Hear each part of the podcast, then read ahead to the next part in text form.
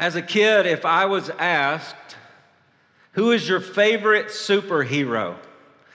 What, is, what does some of y'all think I would say to that question? How would I respond to that question? You don't have to say it out loud. This isn't group, group time, but most of you know I would respond to the question, who is your favorite superhero, to, by saying Dale Earnhardt. Because as a kid, he was larger in life to me. The intimidator. He drove the black number three, seven time cup champion. Even at one point in a Sunday school class, we were all the all the kids were asked to, to color a Christmas stocking, our favorite color.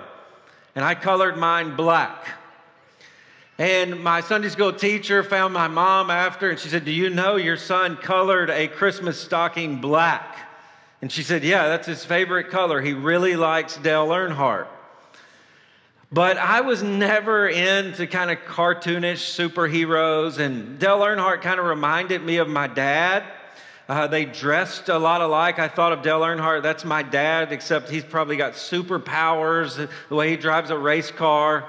They dressed identical. My dad raced cars, but was also a welder. He wore Wranglers and cowboy boots every day to work. And, and that's just the way I thought about uh, superhero, what that looked like. And so this was my superhero, Dale Earnhardt. And most of us have asked that question.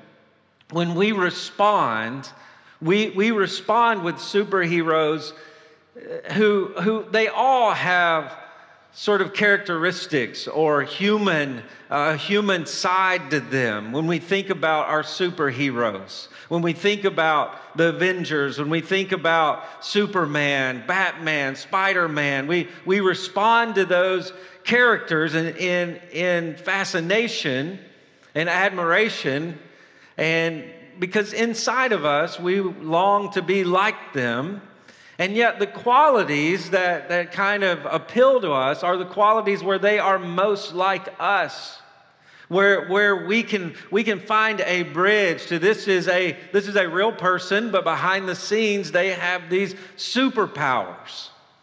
And that is the reason in the Bible that shepherds become front and center when it comes to the Christmas story. Because the story of the Bible centers around shepherds being the superheroes. They were the closest thing to cowboys in the Bible. And, and, constantly, the Bible is talking about God as a shepherd, and that we need God to be our hero shepherd who's going to protect us and take care of us. They were the world's first John Waynes, Avengers, Bravehearts, Jason Bournes. They were the superheroes. They were the heroes of the Bible. Men who fought off wild animals and smashed the teeth of lions, who, who folks were to look to as protectors, those who watched over those that were given their charge. And we get to Luke chapter 2, we see at center stage shepherds. And we see a picture that is to remind us of a shepherd in the Old Testament named David. David was the closest thing to, to Clark Kent. He, he was a little shepherd boy who was the least of all of his brothers, and yet God picked him to defeat this giant that was warring against God's people, and he defeated him with a slingshot. But we know it was more than that. He was anointed by God to be king, to be a shepherd king, to be God's warrior. And so, as we come to our passage today, we see similarities. And it takes us back to this Old Testament theme of shepherding and the shepherd boy David. Notice verse 8. In the same region, there were shepherds out in the field. In the same region, Luke has talked about the birth of Jesus. Mary and Joseph, they had to go to Bethlehem, and that is where Jesus is born. And as that story is unfolding, he takes us out into the field, out into the middle of nowhere. And there are shepherds there are the cowboys. There are the heroes that nobody sees, nobody knows. They're not in the middle of the city. They are simply doing their job on Christmas night. They are taking care of sheep. Notice keeping watch. They are guarding, they are protecting their flock, probably with torches and rods and swords, defending off prey. And notice it's at night. And then all of a sudden, verse 9, an angel of the Lord appeared to them. Now, we talk about this often. Angels were not precious moment figurines, they were creaturely, they were massive, they were scary. They guarded the presence and glory of God in heaven. And here we, we see the angels, the messengers from heaven. We might even say the shepherds from heaven show up in this story. But here, an angel of the Lord appeared to them. And then notice, and the glory of the Lord shone around them. This word glory means weight or authority.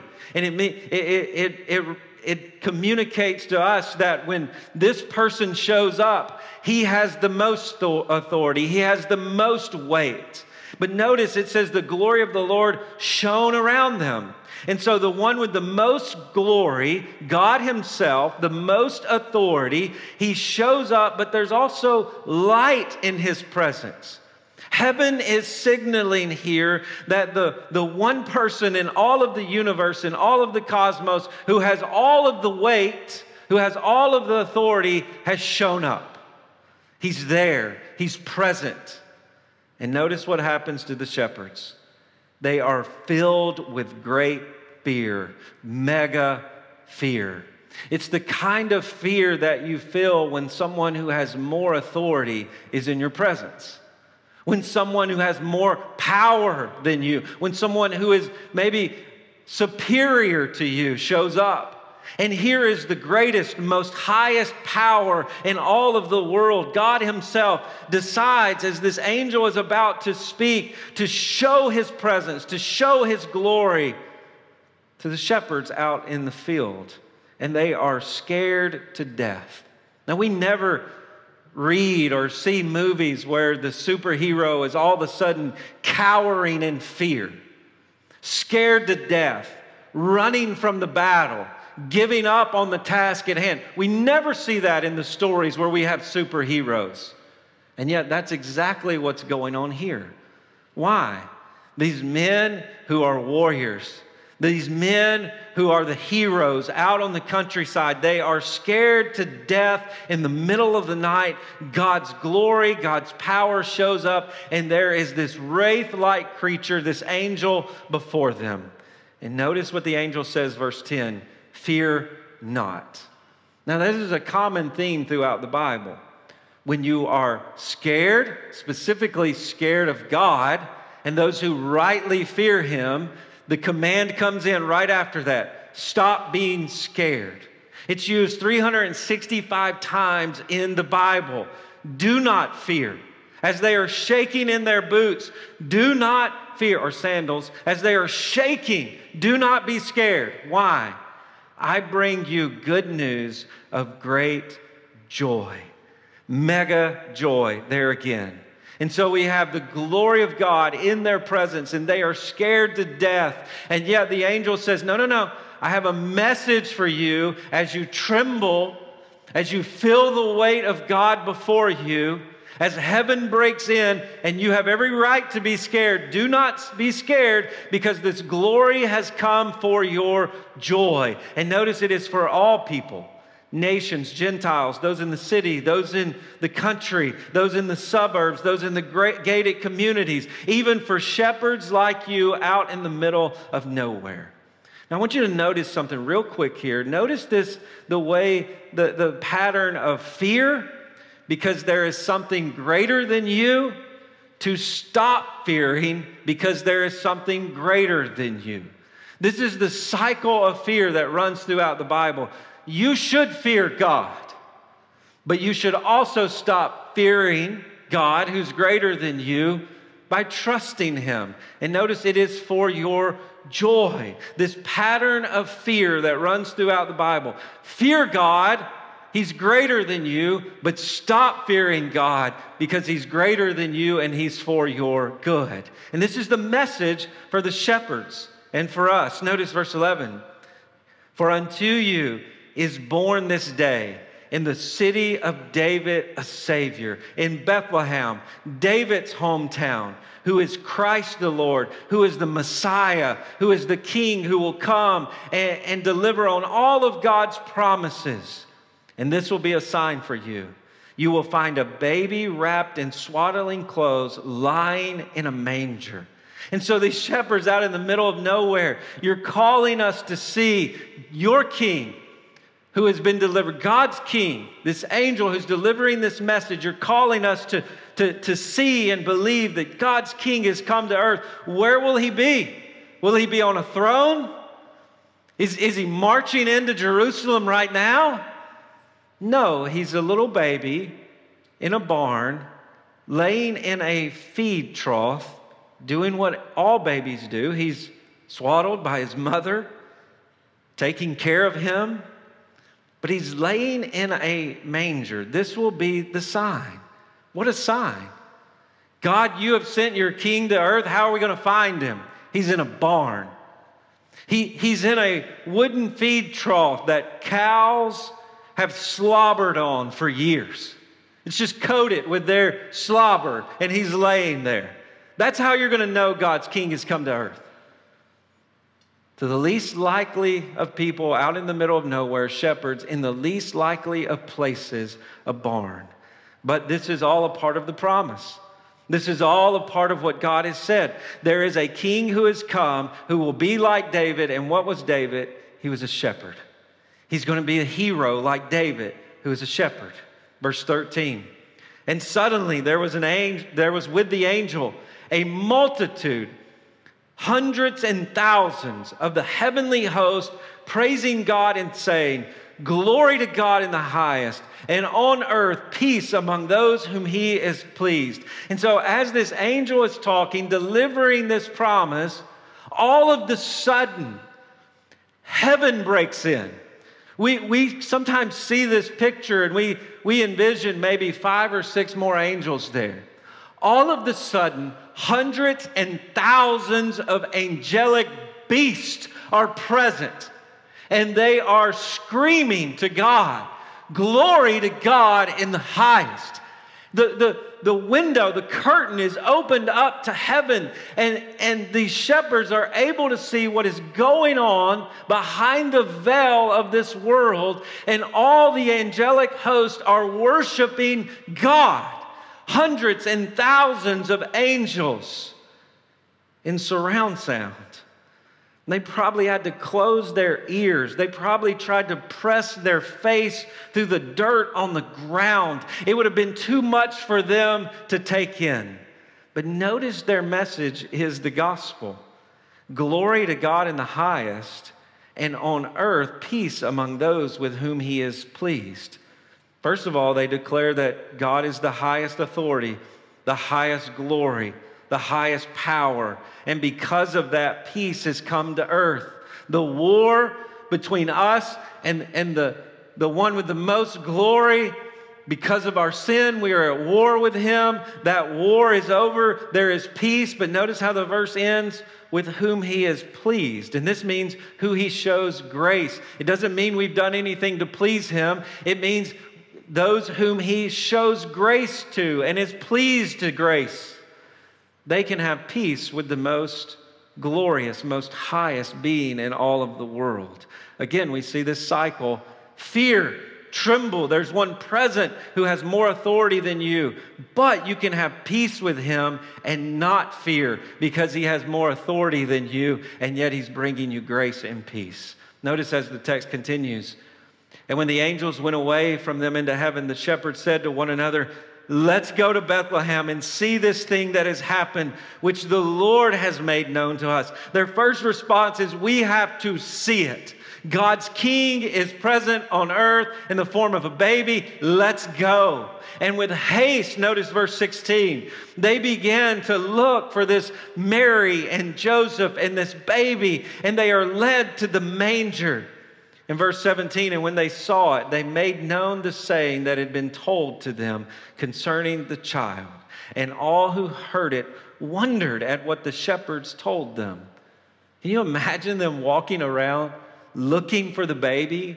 Okay, so why are you looking for a baby? Well, it's God's king has come to earth. God's shepherd king is here in flesh and blood. Oh, is it time to overthrow the Romans? No, we're looking for a baby. We're, we're looking for a child that has been born. And people are confused. They have no idea, these crazy weirdos, but they are the first evangelists. The message from heaven has come to them, and they began to declare this message. Notice verse 19. But Mary treasured up all these things, pondering them in her heart. And here we, we see Mary again the one whom the Holy Spirit overshadowed her womb, set her womb apart to put her Savior there so that he would be a child, a sinless man, and as God would be able to die as a sinless sacrifice for us. And here she is, this mother with her newborn child. And these shepherds are declaring this message from heaven, and she is treasuring it, pondering it, thinking upon it, while everyone else around her is going, crazy. Notice verse 20.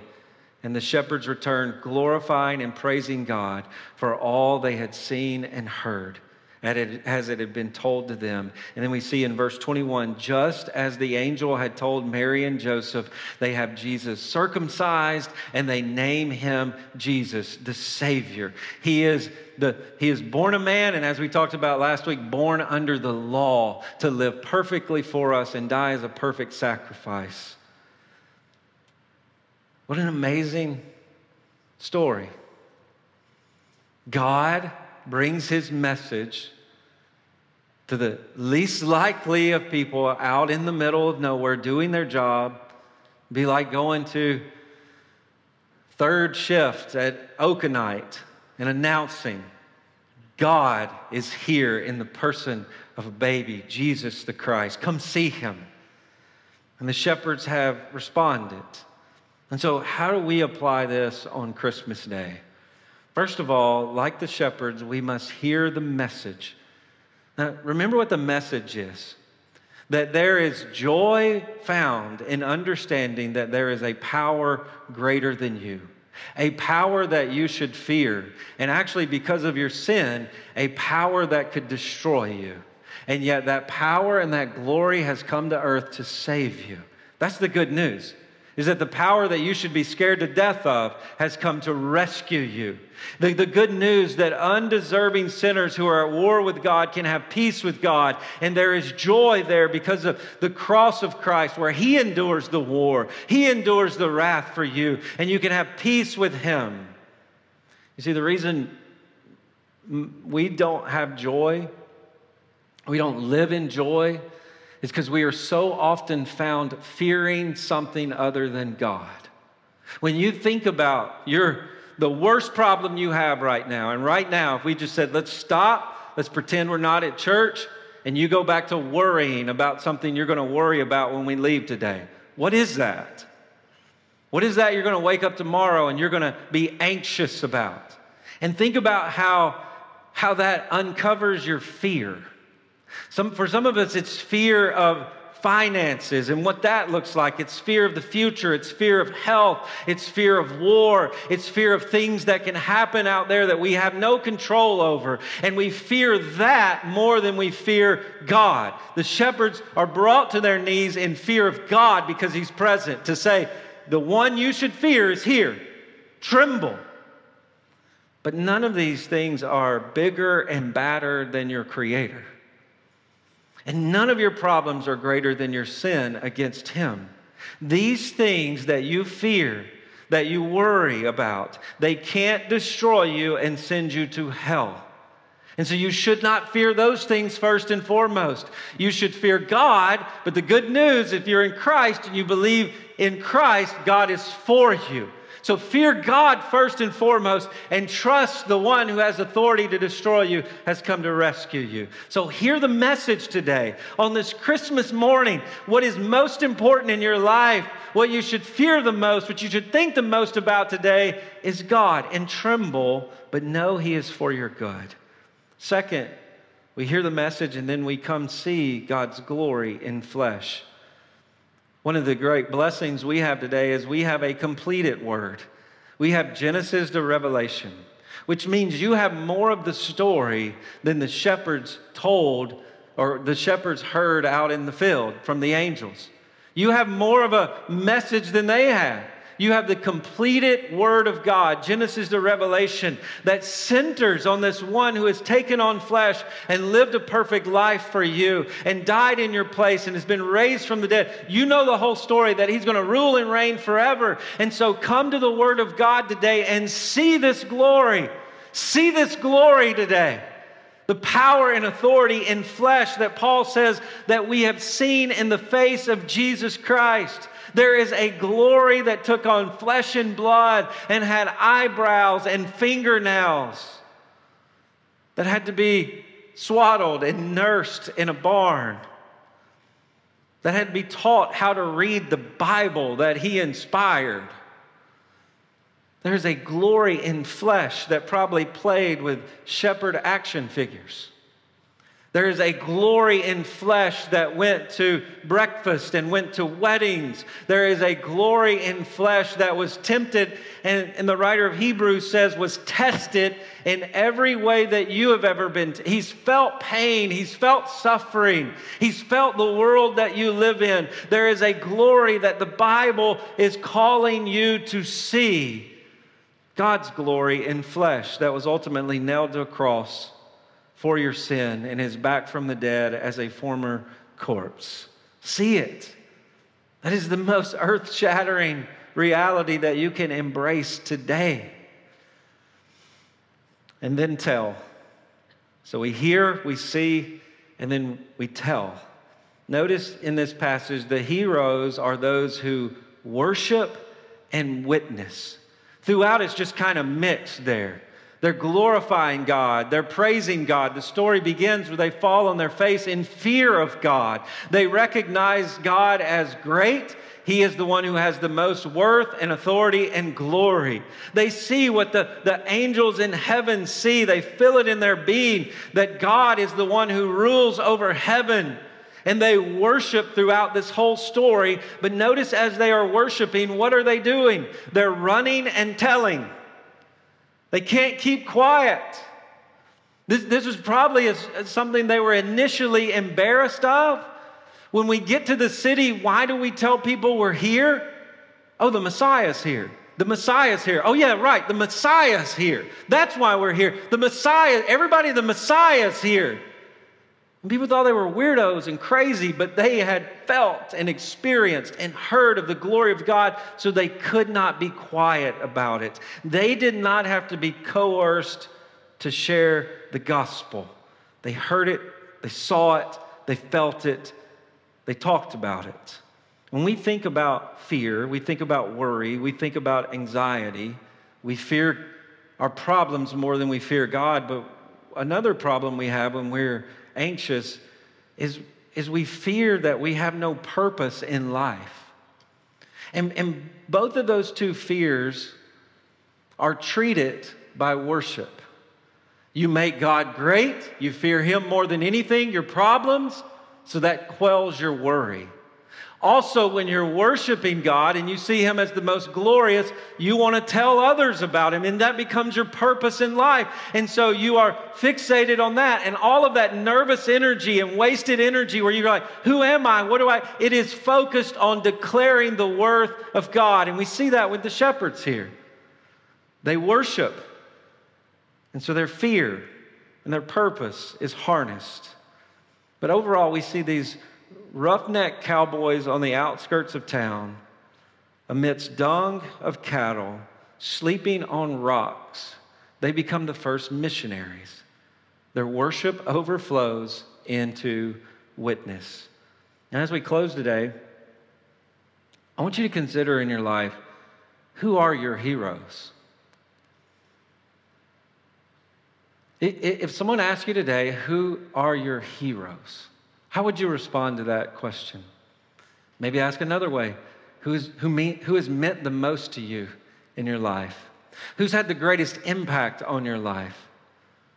If you had to look back and say, it's that person, it's those people, I would dare say they're not the athletes or celebrities. They're probably Sunday school teachers. They're probably grandparents who read the Christmas story to you every day on Christmas, every year on Christmas. They're probably campus ministers who loved Jesus and told you about Jesus and just invested in your life. They're probably like shepherds out in the middle of nowhere who no one had heard of, just doing their job. And the point of the story is shepherds take center stage here to remind us that the most heroic things you can do in this world is worship and witness. Worship and witness. And those who have admit the most to us are those who just loved Jesus and showed up and worshiped him and made him the great in their lives. And they risked ridicule and they risked comfort and safety to make sure others heard about Jesus. Accountants, moms, teachers, professors, engineers, coaches, electricians, plumbers, firemen, policemen. They hear, see, and tell. And they're just like us. I dare say your heroes are more like Dale Earnhardt than Superman. No, even more, they're probably more like you and I than even the intimidator.